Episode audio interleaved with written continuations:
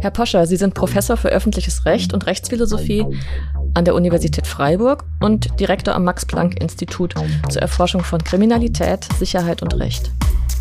Jeder, der ein Smartphone in der Tasche trägt, ist praktisch eine äh, wandelnde Datenschleuder und gibt andauernd Daten über sich preis. Verengt diese Messung unser Bild vom Überwachtwerden, dass wir denken, es ist nur der Staat, der uns überwacht. Es könnte ja sein, dass 20 mal so viel Überwachung anderen Typs passiert. Man bekommt auf einmal Dinge zu sehen, die man sonst auch gar nicht glaube ich, erfahren würde. Ich bin auch gar nicht sicher, ob wirklich äh, auch die Behörden selbst da einen Überblick haben, wie eigentlich so generelle Tendenzen verlaufen.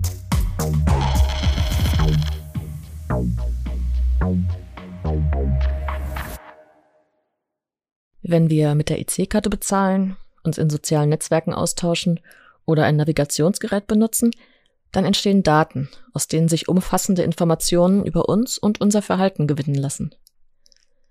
Dabei ist es für uns praktisch unmöglich, den Überblick darüber zu behalten, was für Daten anfallen und vor allem, wie sie danach eingesetzt werden. Sicher ist aber, dass nicht nur Konzerne, sondern auch Regierungen diese Daten nutzen wollen und das auch tun. Dass es allerdings in einer demokratischen Gesellschaft Grenzen dieser staatlichen Überwachung geben muss, hat auch das Bundesverfassungsgericht immer wieder klargemacht.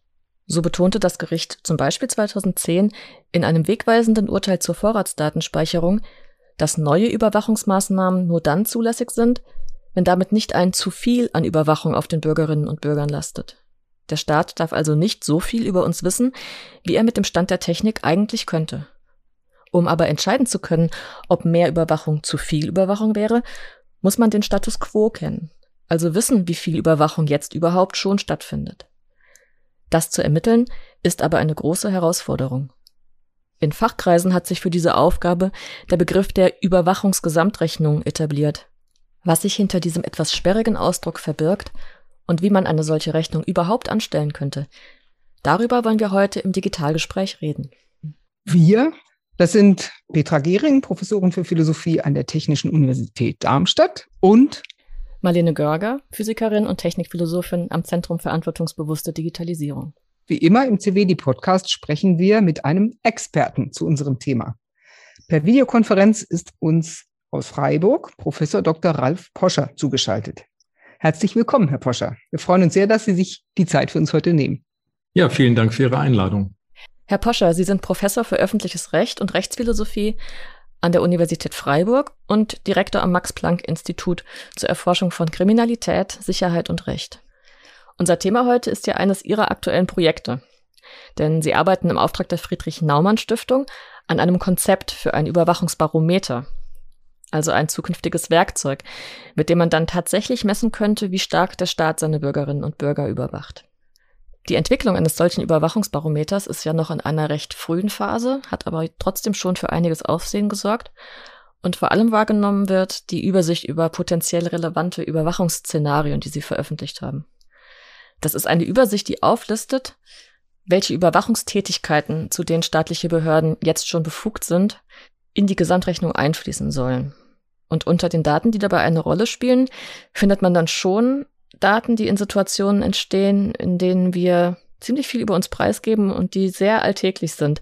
Also zum Beispiel private Chatverläufe in sozialen Medien oder Bewegungsprofile aus GPS-Aufzeichnungen, aber auch Protokolle zur Interaktion mit Assistenzsystemen wie zum Beispiel Siri oder Alexa und sogar smarten Fernsehgeräten.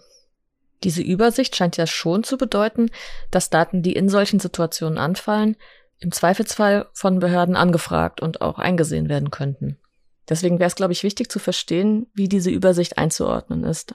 Also fangen wir am besten ganz von vorne an und ich frage Sie erstmal, wie ist diese Übersicht, über die ich gerade gesprochen habe, zustande gekommen und welche Rolle spielt sie für das Überwachungsbarometer später? Also die Friedrich-Naumann-Stiftung äh, ist an uns herangetreten mit dieser Überlegung, was man aus diesen Äußerungen des Bundesverfassungsgerichts zu dem Gesamtstatus der Überwachung machen könnte. Und ich hatte mir dann die Literatur angesehen und dort eigentlich keine überzeugenden Versuche gefunden, wie man mit dieser Äußerung in dem Urteil umgehen sollte. Und mir fiel anfangs auch nicht so recht ein, wie das eigentlich funktionieren können sollte.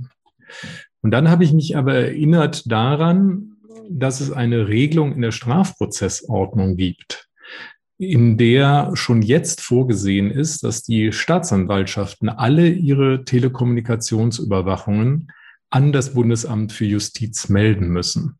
Und dort hat man jetzt schon über mehr als zehn Jahre den Verlauf auch dieser Telekommunikationsüberwachung und die Zahlen dazu abrufbar bereit. Und das war eigentlich der Ursprungsgedanke, dass ich dachte, kann man das nicht skalieren? Kann man nicht sagen, wir gucken mal, wo finden denn ähnliche Zugriffe statt und wo findet man Zahlen und wo müssten Zahlen generiert werden? Und dabei ist der Grundgedanke, dass man nicht so sehr daran ansetzt, wo überhaupt Daten anfallen, also wo überhaupt Daten erhoben werden, denn das geschieht in unserer Gesellschaft heute geradezu ubiquitär. Jeder, der ein Smartphone in der Tasche trägt, ist praktisch eine äh, wandelnde Datenschleuder und gibt andauernd Daten über sich preis. Die Überlegung war ähnlich wie bei der Telekommunikationsüberwachung. Jeder hat einen Telefonanschluss, jeder ist damit sozusagen potenzieller Betroffener einer Überwachung. Kann man nicht bei den Überwachungsmaßnahmen ansetzen, weil da wird es ja erst interessant. Zumal sich eben in unserer Gesellschaft das Anfallen von Daten kaum noch äh, sinnvoll mh, hm, vermeiden lässt. Und das ist der Ausgangspunkt der Idee zu diesem Überwachungsbarometer, dass man einmal versucht, ähnlich wie bei diesen Telekommunikationsüberwachungen, zu schauen, wo gibt es sozusagen Datenpools, die ubiquitär anfallen von jedermann, so wie jedermann einen Telefonanschluss hat, deshalb jedermann praktisch überwacht werden kann wo gibt es Datenpools, entweder in privater oder in staatlicher Hand, die für solche Überwachungsanfragen genutzt werden? Und was lässt sich über diese Überwachungsanfragen quantitativ herausfinden? Und wie lassen sich dann diese Daten quantitativ aggregieren. Und daraus, wenn man dem jetzt noch ein Schlagwort geben will, kann man sich ja dann vorstellen, so etwas wie ein Überwachungsbarometer zu bauen, indem man einfach mal die unterschiedlichen Überwachungsstände über unterschiedliche Zeiten zwischen unterschiedlichen Ländern äh, innerhalb der Bundesrepublik vergleicht und darüber dann auch ein Gefühl dafür bekommt, äh, wie es mit dem aktuellen Status der Überwachung aussieht. Verengt diese Messung unser Bild vom Überwachtwerden, dass wir denken, es ist nur der Staat, der uns überwacht. Es könnte ja sein, dass 20 mal so viel Überwachung anderen Typs passiert. Mhm. Ähm, das Stichwort Gesamtrechnung. Da denkt man, es geht um die ganze Überwachung, die überhaupt vielleicht auf uns lasten könnte oder äh, alle, die uns überwachen. Aber wenn ich richtig verstanden habe, haben Sie ja die staatliche Überwachung oder die mögliche staatliche Überwachungsmaßnahme in Fokus bei Ihrem Messunternehmen. Ja, der äh, Begriff des Gesamtüberwachungsstatus stammt aus der Rechtsprechung des Bundesverfassungsgerichts. Das Gericht hat in einer Entscheidung zu einer Verfassungsbeschwerde gegen die Vorratsdatenspeicherung mal in den Blick genommen, was heißt das denn überhaupt, wenn so ubiquitär Daten von Bürgern gesammelt werden und der Staat dann ebenso ubiquitär vielleicht Zugriff darauf hat und hat durch diesen grundrechtlichen Hintergrund natürlich eine Staat Fixierung in der äh, Diskussion. Die hat auch das Projekt im Auge, weil die Grundrechte sich eben in erster Linie gegen Überwachungen durch den Staat richten. Dabei wollen wir sogar diesen Überwachungsbegriff auch noch weiter verengen, weil wir haben uns gefragt, wo reden wir eigentlich von Überwachung? Und würden sagen, dass das noch nicht der Fall ist überall dort, wo massenhaft unsere Daten verwaltet werden, nämlich in allen Fachverwaltungen wie der Rentenversicherung, der Krankenversicherung, im Meldewesen, äh, der Kraftfahrzeugregistrierung und, und, und, sondern was mit Überwachung ja wohl doch nur gemeint ist, wenn die Sicherheitsbehörden Zugriff auf diese Daten nehmen und entweder zu polizeilichen Zwecken, zu geheimdienstlichen Zwecken oder zu Zwecken der Strafverfolgung auf diese Daten zugreifen.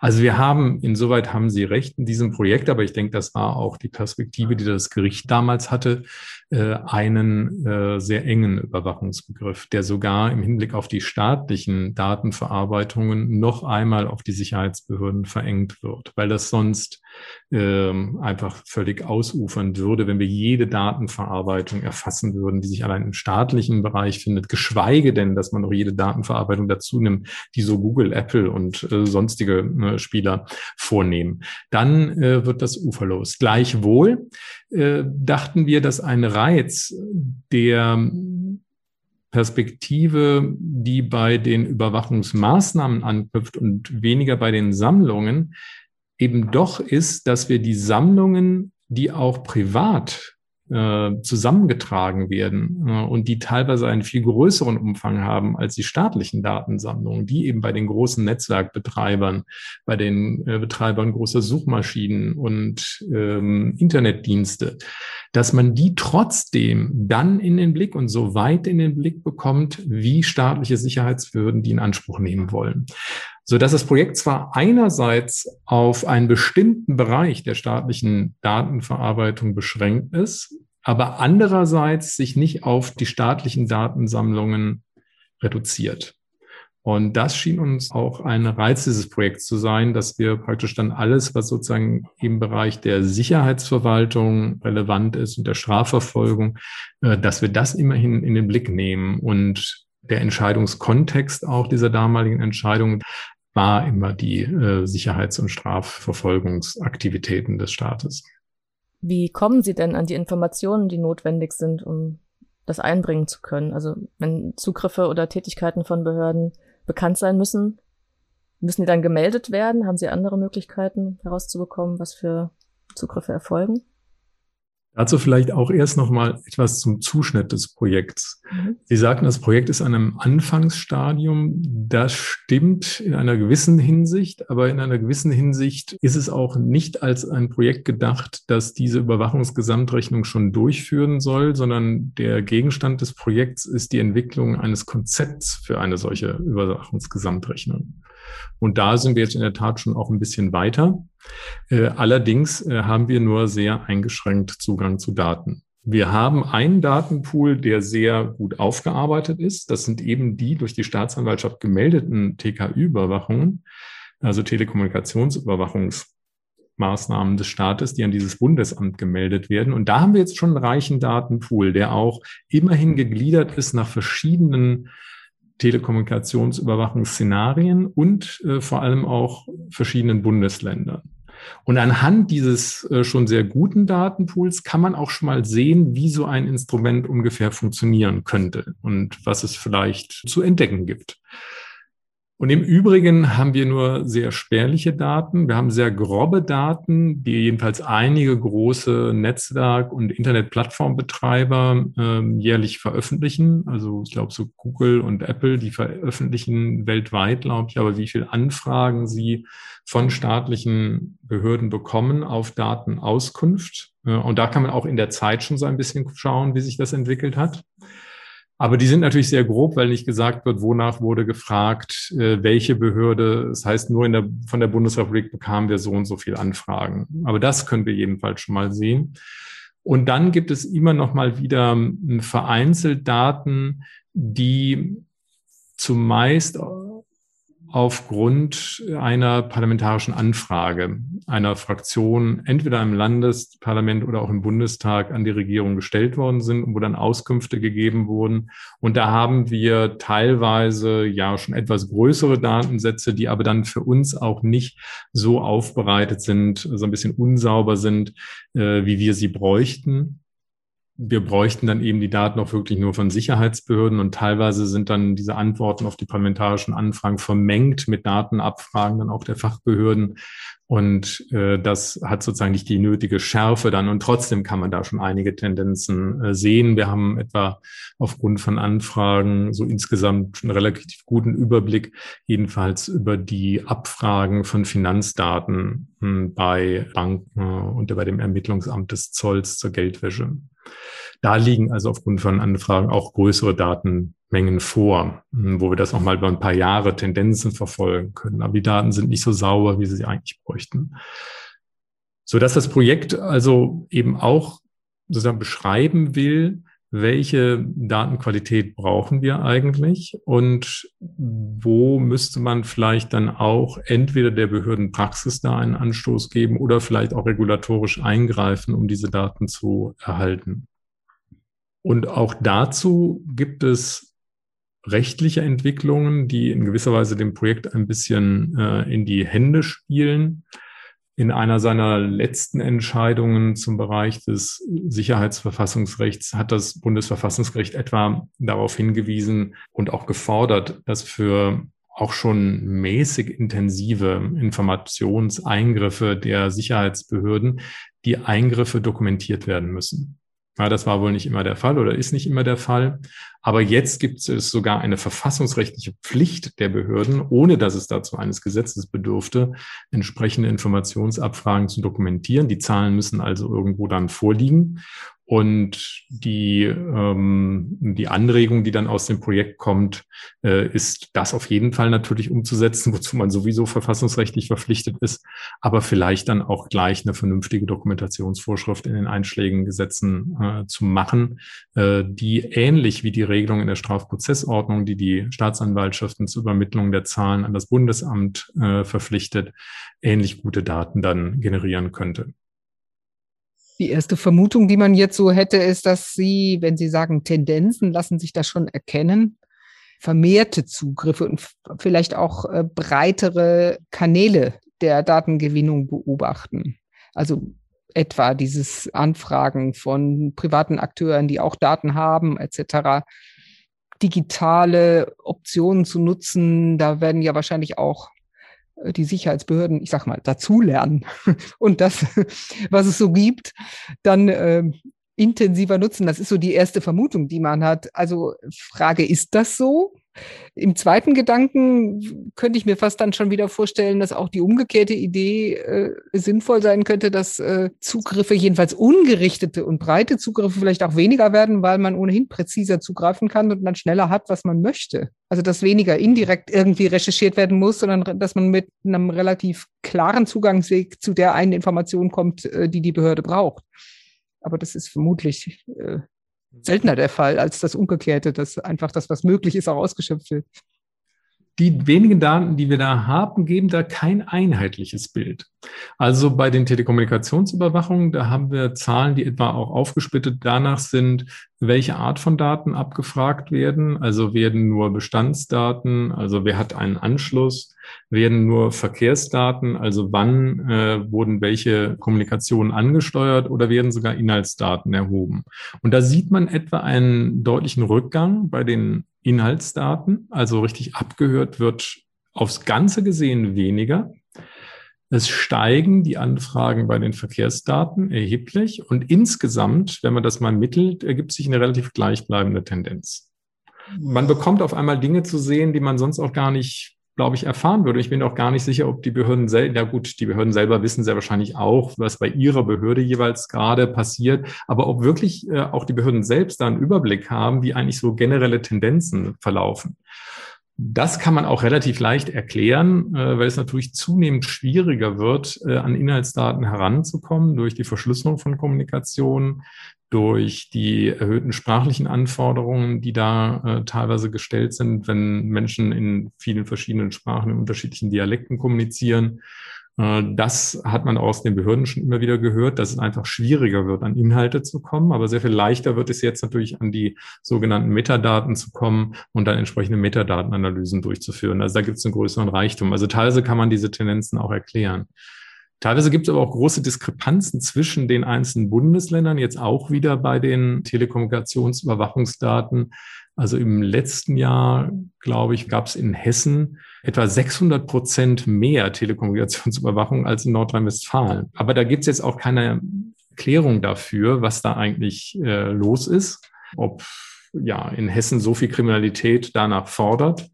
Äh, ob die grundsätzlich eine andere Ermittlungspolitik haben, ob das in Nordrhein-Westfalen ein Instrument ist, das durch andere ersetzt, kompensiert wird. Äh, das sind alles Fragen, die durch so ein, äh, durch so ein Monitoring dann aufgeworfen werden können und ja, die ja jedenfalls mal interessant wären, denen nachzugehen. Das Überwachungsbarometer kann sozusagen erstmal nur zeigen, welche Tendenzen gibt es da, welche Diskrepanzen gibt es, die vielleicht nach Erklärungen fordern und kann dann Anlass geben, das, äh, das aufzuklären. Und auch die andere Tendenz gibt es, dass es einen stetigen Anstieg gibt. Bei den Finanzdaten kann man das etwa sehen, dass sich die Übermittlung der Banken an die entsprechende Zolleinheit, die die Geldwäsche überwacht, äh, in den letzten zehn Jahren, glaube ich, auch äh, exponentiell entwickelt hat und verzehnfacht hat. Also Ihre Frage war ja, ist kann man teilweise auch gezielter nach Daten äh, schauen. Da scheint gerade der umgekehrte Fall zu sein, so dass man sich fragen kann, ist die Behörde jetzt auch in ihrer Leistungsfähigkeit um das Zehnfache gewachsen, dass sie all diese Datenmassen überhaupt handhaben kann? Oder liegt da vielleicht sogar eine Dysfunktionalität vor, dass sie einfach äh, wegen, wie man das so nennt, Defensive Reporting der Banken, die halt vorsichtshalber mal alles übermitteln, damit man ihnen nichts nachsagen kann, äh, dann einfach in Daten ertrinken. Mm, also das äh, sind dann andere Fragen, die sich stellen. Aber all das bekommt man zu sehen, wenn man mal in so Daten hineinschauen kann. Das ist ja interessant, weil man vielleicht intuitiv als Laie denkt, je mehr Daten gesammelt werden, desto mehr Überwachung kann auch stattfinden oder findet statt. Ähm, also man hat vielleicht den Reflex zu sagen, wenn Überwachungstätigkeiten stattfinden, dann versuche ich meine Daten gar nicht erst entstehen zu lassen oder versuche die zu schützen. Ist das dann ein überholter Gedanke? Also ist diese Korrelation mehr Daten gleich mehr Überwachung vielleicht gar nicht richtig? Ich denke, grundsätzlich stimmt das natürlich, dass je mehr Datenbestände da sind, desto mehr auch im, überwacht im Sinne von abgefragt werden kann. Allerdings gibt es eben auch zunehmend rechtliche Anforderungen an die Art und Weise, wie Daten abgefragt werden können. Und die können schon auch limitierende Funktionen haben. Und teilweise ist es dann auch so, dass die Zahlen, die man bekommt, wenn man das mit der teilweise sehr aufgeregten Diskussion um einige Instrumente vergleicht, äh, doch eher relativierend wirken. Äh, mein Lieblingsbeispiel dazu sind die Online-Überwachungen. Ich hm, hatte damals mit dem Kollegen vom Institut hier eine Evaluation gemacht äh, für den Deutschen Bundestag über die Wirkweise der Antiterrorgesetze und damals gab es eine große Diskussion dazu, wie das mit der Online-Überwachung durch das Bundeskriminalamt denn ist. Und ich hatte Leute, die bei jedem Klicken in ihrem Telefon gedacht haben, dass jetzt wieder der, das Bundeskriminalamt mithört oder der Bundestrojaner auf ihrem Telefon installiert ist. Und die Zahlen dazu äh, stehen zu dieser Diskussion in gar keinem Verhältnis. Ja, die bewegt sich im niedrigen einstelligen Bereich, äh, wo es überhaupt gelungen ist, solche Instrumente zu installieren. Also teilweise gibt es auch eine Überhitzung der Diskussion, wenn man denkt, da gibt es ja hm, Datenbestände über meine Person auf Computern und Rechnern, die extrem aussagekräftig über mich sind. Und dann gibt es Instrumente des Staates, darauf zuzugreifen. Und wenn man dann aber sieht, dass die regulatorischen Hürden und die technischen Anforderungen, die davor stehen, so hoch sind, dass äh, das wirklich auch nur in seltenen Fällen dann tatsächlich genutzt wird, das Instrument, dann könnte das solche Diskussionen auch ein bisschen, ja, äh, ein bisschen versachlichen vielleicht und dann bestimmte ja, äh, Überhitzungen dann in den Diskussionen äh, vermeiden helfen. Also ich denke, es kann so in beide Richtungen gehen. Und grundsätzlich gilt natürlich dass sicherlich Datensparsamkeit und Vermeidung, äh, jedenfalls wenn es hochsensible Daten sind, sicherlich ein sehr sinnvoller Zugang sind. Aber ähm, unsere nicht so hochsensiblen Daten, unsere Alltagsdaten, die geben ja die meisten Menschen doch relativ, ähm, relativ leicht und äh, ja, man kann nicht wirklich sagen leicht fertig, sondern das ist eben die Welt, in der wir leben, Preis, in der solche Daten halt ständig von Unternehmen gesammelt werden und die sich kaum vermeiden lassen, wenn man sozusagen an dem digitalen Leben unserer Zeit ganz normal teilhaben will. Und insoweit ähm, ist vielleicht der Ansatz, dass wir alles mit Datensparsamkeit erreichen können, dann vielleicht doch ein bisschen überholt, hm, weil er der Zeit einfach hinterherläuft. Jedenfalls was unsere Alltagsdaten angeht. Finden Sie trotzdem, dass es Bereiche gibt, in denen auch in den Alltagsdaten zu viel Sorglosigkeit an den Tag gelegt wird? Ja, es gibt sehr viel Sorglosigkeit oder auch Leichtfertigkeit. Da sehen wir jetzt wohl auch immer wieder, wenn es um Fragen des Daten, der Datensicherheit und des Schutzes vor etwa äh, illegitimen Zugriffen geht. Da, denke ich, kann man sicherlich noch sehr viel nachholen und sich sehr viel besser schützen, auch wenn das ein ständiger Wettlauf ist. Aber in dem Sinn, dass wir jetzt wirklich vermeiden können, dass äh, unsere privaten Kommunikationen in elektronischer Form stattfinden, so wie unsere heute oder der E-Mail-Verkehr, der dann irgendwo auch gespeichert wird und zwar nicht nur auf unseren Festplatten. Da ähm, denke ich, kann man auch an technische Lösungen weiterdenken. Man kann solche Kommunikation auch kryptografieren. Das wundert mich immer wieder, dass es bei den Cloud-Speicherunternehmen nicht Standard ist dass man nur kryptografierte Daten übermittelt und dort auch nur kryptografierte Daten gespeichert sind. Also da sind wir anscheinend technisch noch nicht so weit. Mm, aber das ist natürlich denkbar, dass man sowas machen kann. Das wäre auch sicherlich gut. Aber dass wir das Anfallen von Daten überhaupt vermeiden können, da glaube ich, stehen die Chancen nicht ähnlich gut. Umfasst Überwachung, so wie Sie sie erheben, auch die Beobachtung von Gruppen, also die Auswertung von Datenmengen mit Blick auf Gruppenverhalten, wo dann nicht der einzelne Name, die einzelne Person quasi Gegenstand, äh, Ziel des Zugriffs ist und eigentlich auch vielleicht keine einzige Person in der Gruppe sagen könnte, naja, ich werde jetzt aber überwacht. Auf größeren Datenmengen kann Datenanalyse ja so zielgenau und gut gemacht sein, dass sie Wissen generiert, dass dann wieder die einzelne Person auch tatsächlich äh, in einem bestimmten Sinne, sage ich mal, überwachbar oder äh, erkennbar und erkannt machen kann. Also Verhaltensmuster, wenn man die detektiert hat, lassen sich ja zurückrechnen und zurechnen einer Person. Haben Sie das mit im Blick? Ich habe jetzt, ja, ich stelle gleich noch eine zweite Frage, die in die Richtung geht. Also soweit es um Systeme geht, die, die letztlich nur nicht personenbezogene Daten äh, verwenden, haben wir das nicht im Blick. Wir kümmern uns nur um personenbezogene Daten. Und es gibt aber auch bei den Sicherheitsbehörden solche Instrumente, mit denen man zu arbeiten versucht, äh, mit wohl sehr wechselhaftem Erfolg. Äh, dieses Predictive Policing, wo man einfach versucht, so ein Einbruchsmuster festzustellen und dann, damit man weiß, wo man den nächsten Streife hinschicken muss, das funktioniert wohl nur in relativ großen, dichten Agglomerationen und einer gewissen Einbruchshäufigkeit. Also hatte neulich nochmal mit Beamten gesprochen, die damit gearbeitet haben, gesagt, ja, es wird nicht genug eingebrochen, wir haben nicht genug Daten, funktioniert nicht bei uns. Ähm, also, aber das haben wir eigentlich nicht auf dem Schirm, weil wir uns eben um personenbezogene Daten kümmern.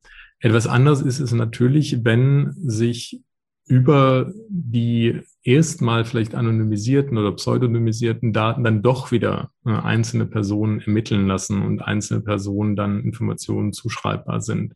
Das müssten wir natürlich dann mit in den Blick nehmen. Aber da müssen wir mal sehen, welche Beispiele das genau sind. Hm, aber wenn, soweit es jetzt um die Planung von Einsatzstrategien und ähnliches geht, in denen erstmal keine personenbezogenen Daten anfangen, sondern bloß Ereignisinformationen oder ähnliches, würde das nicht in das Feld dieses Überwachungsbarometers fallen.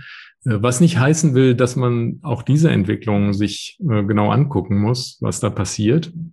Aber das Überwachungsbarometer wird auch nicht alles machen können. Ja, da hängt jetzt meine zweite Frage dran. So wie Sie es beschrieben hatten, diese Abfragen, die über die Staatsanwaltschaft dann tatsächlich auch den Zugriff auf die Daten dokumentieren, würden die auch sowas umfassen wie so einen Screening-artigen Zugriff, also einen Zugriff auf eine ganze Datenmenge? Oder sind das schon von der Definition her immer individualisierte Abfragen? Also wenn eine Staatsanwaltschaft jetzt etwa hinginge und würde sagen, lassen Sie uns mal äh, den ganzen Datenbestand bei einem Unternehmen daraufhin äh, filtern, ob es bestimmte Verbindungen zwischen Person A oder B gibt äh, oder auffällige Beziehungen zwischen äh, Personen, dann würden ja dauernd personenbezogene Daten verarbeitet. Das würde natürlich mit in den Skopus dieses Instruments fallen, weil das auf personenbezogene Daten zielt und die da verarbeitet werden müssen. Nach der Strafprozessordnung dürfte es eigentlich solche Ermittlungsbefugnisse kaum geben, weil die sich ja immer auf konkrete Strafverfahren bezieht. Die ganzen Überwachungsbefugnisse, die es da gibt, die sind schon sehr personenbezogen oder jedenfalls ereignisbezogen. Man braucht immer eine konkrete Situation, auch bei den Polizeibehörden, die ganz konkret gefährlich ist und kann jetzt nicht einfach mal so äh, die Kommunikationsdaten äh, bei einem bestimmten Unternehmen oder eines bestimmten Bevölkerungsteils äh, sichten oder so etwas. Das, das geht so nicht. Ich würde gerne noch mal einen Aspekt einbringen, der mir bei der Recherche aufgefallen ist. Und zwar fand ich es interessant, dass Kameraaufzeichnungen offenbar auch ausgenommen sind in der Überwachungsgesamtrechnung. Man hat ja normalerweise das Bild vor Augen, Überwachung assoziiert man mit einer Kamera. Könnten Sie erklären, also was diese Klausel mit der Kamera bedeutet? Ja, wir mussten jetzt natürlich erstmal, um so ein Konzept zu entwickeln, etwas entwickeln, wo wir auch sehen, dass das jedenfalls äh, vom Prinzip her auch leistbar ist. Und deshalb wollten wir uns an größeren Datensammlungen und zentralisierten Datenbeständen orientieren, die entweder beim Unternehmen, einer Behörde hm, oder sonst wo in der Gesellschaft äh, gesammelt werden, so dass wir sozusagen einen Datenpool haben und gucken, wie wird darauf zugegriffen. Und das, glauben wir, könnte leistbar sein, dass man mh, hm, dann auch bei den entsprechenden Besitzern des Pools nachfragen kann, wie viel Abfragen habt ihr und umgekehrt auch fragen kann, wie oft ist der Pool angefragt worden. Das Problem mit den Überwachungskameras ist, dass die sehr dezentral äh, verteilt sind. Ja, und auch die Datenherrschaft sehr dezentral verteilt ist. Und ich weiß nicht genau, wie die Zahlen in, in Deutschland sind, aber es gibt äh, vielleicht ähnlich viele private Überwachungskameras, wie es Kameras jetzt der Behörden gibt. An Banken, an Geschäften, ähm, in Vorgärten die dann natürlich auch zum Teil angefragt werden, wo es aber ungleich schwerer ist, jetzt sozusagen von beiden Seiten aus den Zugriff im Griff zu haben, weil äh, die Kameradaten so stark zerstreut sind. Deshalb wollten wir die erstmal rauslassen und erstmal ein System entwickeln, was jedenfalls für diese erstmal leichter überschaubaren äh, Szenarien konstruiert werden kann. Und dann könnte man aber trotzdem in der Tat überlegen, wenn man das Problem mal gelöst hat, wie man sowas grundsätzlich aufsetzt, äh, dann auch die etwas schwierigeren Fälle mit hineinzunehmen, wo die Datenbestände vielleicht weiter zerstreut sind. Vom Grundsatz her muss das nicht ausgeschlossen sein, denn man könnte natürlich auch eine Statistik darüber fragen, wie oft fragt die äh, Polizei bei Privaten etwa Kameradaten ab. das müsste ja auch möglich sein. Aber es ist eben nicht so schön strukturiert, wie wenn Sie Telekommunikationsunternehmen mit ihren Datenpools haben oder Sie haben die Netzwerkbetreiber mit ihren Datenpools und können da eben die Abfragen relativ konzentriert in den Blick nehmen. Das wird bei den zerstreuten Kameradatenbesitz hm, wird das äh, sehr viel schwieriger sein. Und deshalb wollten wir die erstmal sozusagen nicht, weil wir nicht denken, dass sie nicht relevant wären, aber wenn wir die für einen schwierigen Fall halten, erst nochmal draußen vorhalten, bis dass wir dann äh, geklärt haben, wie das ganze Instrument im Grunde funktionieren soll. Es ist ja trotzdem aber auch ohne die Kameradaten eine echte Herkulesaufgabe, dieses Barometer herauszubringen, auch periodisch dann immer wieder. Was müsste das für eine Institution sein, die das leisten kann, perspektivisch? Was haben Sie für Strukturen im Kopf, die in der Lage wären, das zu realisieren? Ja, es kommt sicherlich ein bisschen darauf an, wie die Daten strukturiert sind. Hm, wenn man die gut strukturiert bekommt, dann bräuchte man sicherlich eine nicht so große äh, Institution. Ich stelle mir das auch so vor, dass es ein System ist, das jetzt nicht von einem auf den anderen Tag da und fertig ist, sondern dass ein System ist, das langsam anwächst, dass man jetzt vielleicht erstmal mit diesen TKÜ-Daten füttern könnte, dann kommen andere Daten dazu, dann nimmt man die mit hinein. Und so Stück um Stück wird das halt immer aussagekräftiger, immer mächtiger und äh, stellen sich Prozeduren ein. Hoffentlich werden die Daten dann im einheitlichen Format geliefert, so dass sie sich dann auch halbwegs automatisiert einpflegen lassen. Und das müsste halt alles ein bisschen aufgebaut, betreut und strukturiert werden. Aber wenn da guter Wille auf allen Seiten wäre, dann glaube ich, müsste das letztlich äh, in Zeitaltern der automatisierten Datenverarbeitung nicht so aufwendig sein, ja, wenn das alles von gutem Willen getragen und unterstützt wird. Ich glaube eben auch, dass wir uns, wenn wir sozusagen Herr dieser digitalen Techniken bleiben wollen, wir uns unsererseits auch wieder digitale Techniken befleißigen müssen, um diese digitalen Techniken dann auch noch halbwegs überblicken zu können. Und ich glaube, auch hier geht es nur so. Am Ende muss es ein System sein, wo das jedenfalls äh, semi-automatisiert dann laufen kann, wo die Daten reinkommen, die Schnittstellen sind so programmiert, dass sie dann einfach jedes Jahr da reinlaufen. Ich glaube nicht, dass dem Bundesamt das heute noch viel Mühe macht, äh, diese Daten da äh, aufzubereiten, zumal die Aufbereitung nicht sehr aufwendig in irgendwelchen Excel-Tabellen verläuft. Äh, das müssen wir natürlich besser machen als das Bundesamt, aber das kann auch nicht so schwierig sein. Also ich denke, ich sehe jetzt nicht, warum es eine größere Datenschutzbehörde etwa oder auch ein Forschungsinstitut, das entsprechend mit Stellen unterstützt wird, äh, nicht äh, leisten können sollte. Eben klang so ein bisschen an, dass Sie sich politisch vielleicht sogar erhoffen, dass das äh, das Vertrauen in den Rechtsstaat eher erhöht oder jedenfalls nicht besonders gefährden würde, das auch bewusst zu machen, auch öffentlich zu machen, wie da gehandelt wird. Habe ich das richtig verstanden? Ja, ich glaube schon, dass es so ist, dass es wichtig ist, dass wir diese ganzen Diskussionen, die auch meist sehr engagiert geführt werden, über neue Kompetenzen der Sicherheitsbehörden, das Ausüben von Kompetenzen durch Sicherheitsbehörden, wird das diskriminierend gehandhabt und, und, und, dass wir da nur weiterkommen, wenn wir das auf einer soliden empirischen Grundlage machen, wenn wir wissen, worüber wir reden. Und das, äh, glaube ich, wird der ganzen Diskussion helfen. Und eine Hoffnung wäre eben auch, dass es äh, Dinge versachlicht, dass äh, es auch erlaubt, äh, ja, Fragen zu stellen, wo sie sich durch die Zahlen aufdrängen, dass da auch Dinge durch aufgeklärt werden können, dass sich aber auch sowas wie Best Practices entwickeln können, dass man entweder sehen kann, äh, ja, warum werden in Hessen so viele ne, Telekommunikationsüberwachung, warum finden da so viele statt? Ähm, erreichen die dadurch auch mehr? Ja, haben die bessere Aufklärungsquoten? Können die Bevölkerung dadurch besser schützen? Oder nützt es gar nicht so viel? Und dann ist die Frage, warum wird so viel abgehört? Äh, wenn es was nützt, wo liegen die äh, Hinderungsgründe in Nordrhein-Westfalen? Ist die Bevölkerung da nicht ähnlich gut geschützt? Woher kommen diese Unterschiede? Liegt es an den rechtlichen Grundlagen, äh, die vielleicht leichter handhabbar sind in dem einen Fall oder in dem anderen? Liegt es an politischen Entscheidungen der Behörden? Dann würde man gern was dazu hören und ähnliches. Hm, also, dass so eine Diskussion dann einfach sehr viel, hm, ja, auf einer sehr viel breiteren empirischen Basis möglich ist und man dann die richtigen Fragen stellen kann. Und ich glaube, dass auch die Behörden davon nur profitieren können, wenn äh, Klarheit darüber besteht, wie sie arbeiten, warum sie so arbeiten, wie sie arbeiten und äh, welche Belastungen äh, damit für die Bevölkerung verbunden sind, aber welche Sicherheitsgewinne vielleicht auch. Wenn auf allen Seiten diese Kooperationsbereitschaft herrschen würde, bräuchte man dann trotzdem noch ja große Unternehmen wie Apple, Microsoft, Google, die Daten beisteuern also die Informationen beisteuern oder würde das sozusagen dann auch unabhängig von den internationalen Tech-Konzernen funktionieren? Das Reizvolle an dem Szenario ist, dass man praktisch bei beiden Enden ansetzen kann. Also einmal wissen diese Unternehmen natürlich, welche Anfragen sie bekommen haben. Und äh, mit denen könnte man darüber sprechen, wie weit die in der Lage sind, äh, diese Daten dann auch zugänglich zu machen. Es geht ja immer nur um aggregierte Daten. Es geht ja nie um personenbezogene Daten jetzt für diese für dieses Überwachungsbarometer.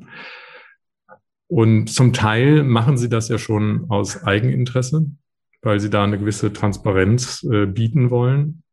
Und ich glaube auch, dass bei den Unternehmen, teilweise sieht man das ja auch schon, Datenschutz ein größeres Thema wird. Also wir hoffen wir so ein bisschen, äh, dass man da vielleicht bei dem einen oder anderen Unternehmen sogar auf Kooperationsbereitschaft äh, setzen kann. Und auf der anderen Seite hat man ja immer noch den Ansatz bei den staatlichen Behörden, die natürlich der politischen Steuerung unterliegen. Und jetzt auch der verfassungsrechtlichen, die diese Dinge ohnehin dokumentieren müssen. Und dann ist natürlich die Frage, hm, warum sollten die die Daten vor der Bevölkerung geheim halten? Da kann es natürlich teilweise Interessen geben, operative Interessen. Und da will das warum ich da sich auch gar nicht einmischen. Aber das wäre dann auch im Einzelnen zu begründen. Und da eben auch wieder, da es nur um aggregierte Daten geht, äh, können das allenfalls, denke ich, Ausnahmefälle sein, äh, wo diese aggregierten äh, Daten die Arbeit der Behörden gefährden könnten. Und dann könnte man eben auch sehen, ähm, welche Daten kriegt man von den Unternehmen gemeldet und wie, wie passen die zu den Daten, die wir von den Behörden bekommen und wo sind da vielleicht auch Lücken. Also, dass man halt sieht, die melden halt insgesamt für Deutschland so und so viel 10.000 Anfragen und wir können aber bloß abdecken, wir haben bloß Meldungen für 5.000. Wo sind die restlichen 5.000? Ja, also sowas hm, kann sich da in solchen Szenarien ergeben. Man ist sozusagen jetzt gar nicht mal so sehr nur auf eine Seite da angewiesen, sondern kann eben über beide Seiten dann auch gucken, ähm, wie gut das Instrument aufgesetzt ist und wo sich unter Umständen dann noch Bereiche gibt, wo man nochmal genau hingucken müsste. Ich hatte jetzt eben noch erwogen, äh, ob es da vielleicht internationale Vorbilder gibt, aber es klingt ja nicht so. Habe ich nicht gefunden. Äh, wir haben jetzt eine Anfrage von jemand aus dem Europaparlament, der sich dafür interessiert. Diese vergleichende Perspektive könnte man natürlich äh, sehr leicht auch länderübergreifend ähm, und äh, wenn sich Europa für so ein Thema interessiert, ähm, Europa hat ja eine gewisse Vorbildfunktion, was den Datenschutz angeht, könnte das durchaus ein Instrument sein, was äh, auf einer europäischen Ebene interessant sein könnte, wenn man die Zahlen mal vergleichen kann zwischen Deutschland und Frankreich, äh, Deutschland und Spanien, Italien. Das ist sicherlich ein sehr weiter Weg. Aber dem Projekt geht es ja auch erstmal nur darum zu zeigen, das ist vielleicht nochmal wichtig. Äh, dem Projekt geht es erstmal nur darum zu zeigen, dass sowas prinzipiell möglich ist, was bislang eigentlich immer als etwas galt, was sich überhaupt nicht operationalisieren lässt. Und das war auch, als ich auf das Projekt zuging, erstmal meine Haltung, aber die hat sich jetzt bei mir geändert und ich denke, nein, wir haben jetzt vielleicht viele Gründe, warum das nicht passiert. Und es gibt viele Ausreden dann am Ende sind wahrscheinlich auch noch. Aber das Projekt will erstmal zeigen, dass es nicht daran liegt, dass man es nicht machen kann. Sehr spannend. Wir werden das verfolgen. Auch die Reaktionen dann eben auf das, was Sie erstmal vorstellen als Möglichkeit. Ja, genau. Und es geht eben um das Erarbeiten einer Möglichkeit. Ja. Mhm. Mhm. Das war die erste Folge des Digitalgesprächs. Wir bedanken uns bei Professor Dr. Ralf Poscher für die spannenden Einblicke und senden viele Grüße nach Freiburg. Vielen Dank auch an Ludger Fittgau für die Beratung und technische Unterstützung. Und natürlich und ganz besonders herzlichen Dank an Sie, liebe Hörerinnen und Hörer, fürs Einschalten und Zuhören. Wenn Sie mögen, bis zum nächsten Mal beim Digitalgespräch, dem Podcast von CVEDI, dem Zentrum Verantwortungsbewusste Digitalisierung.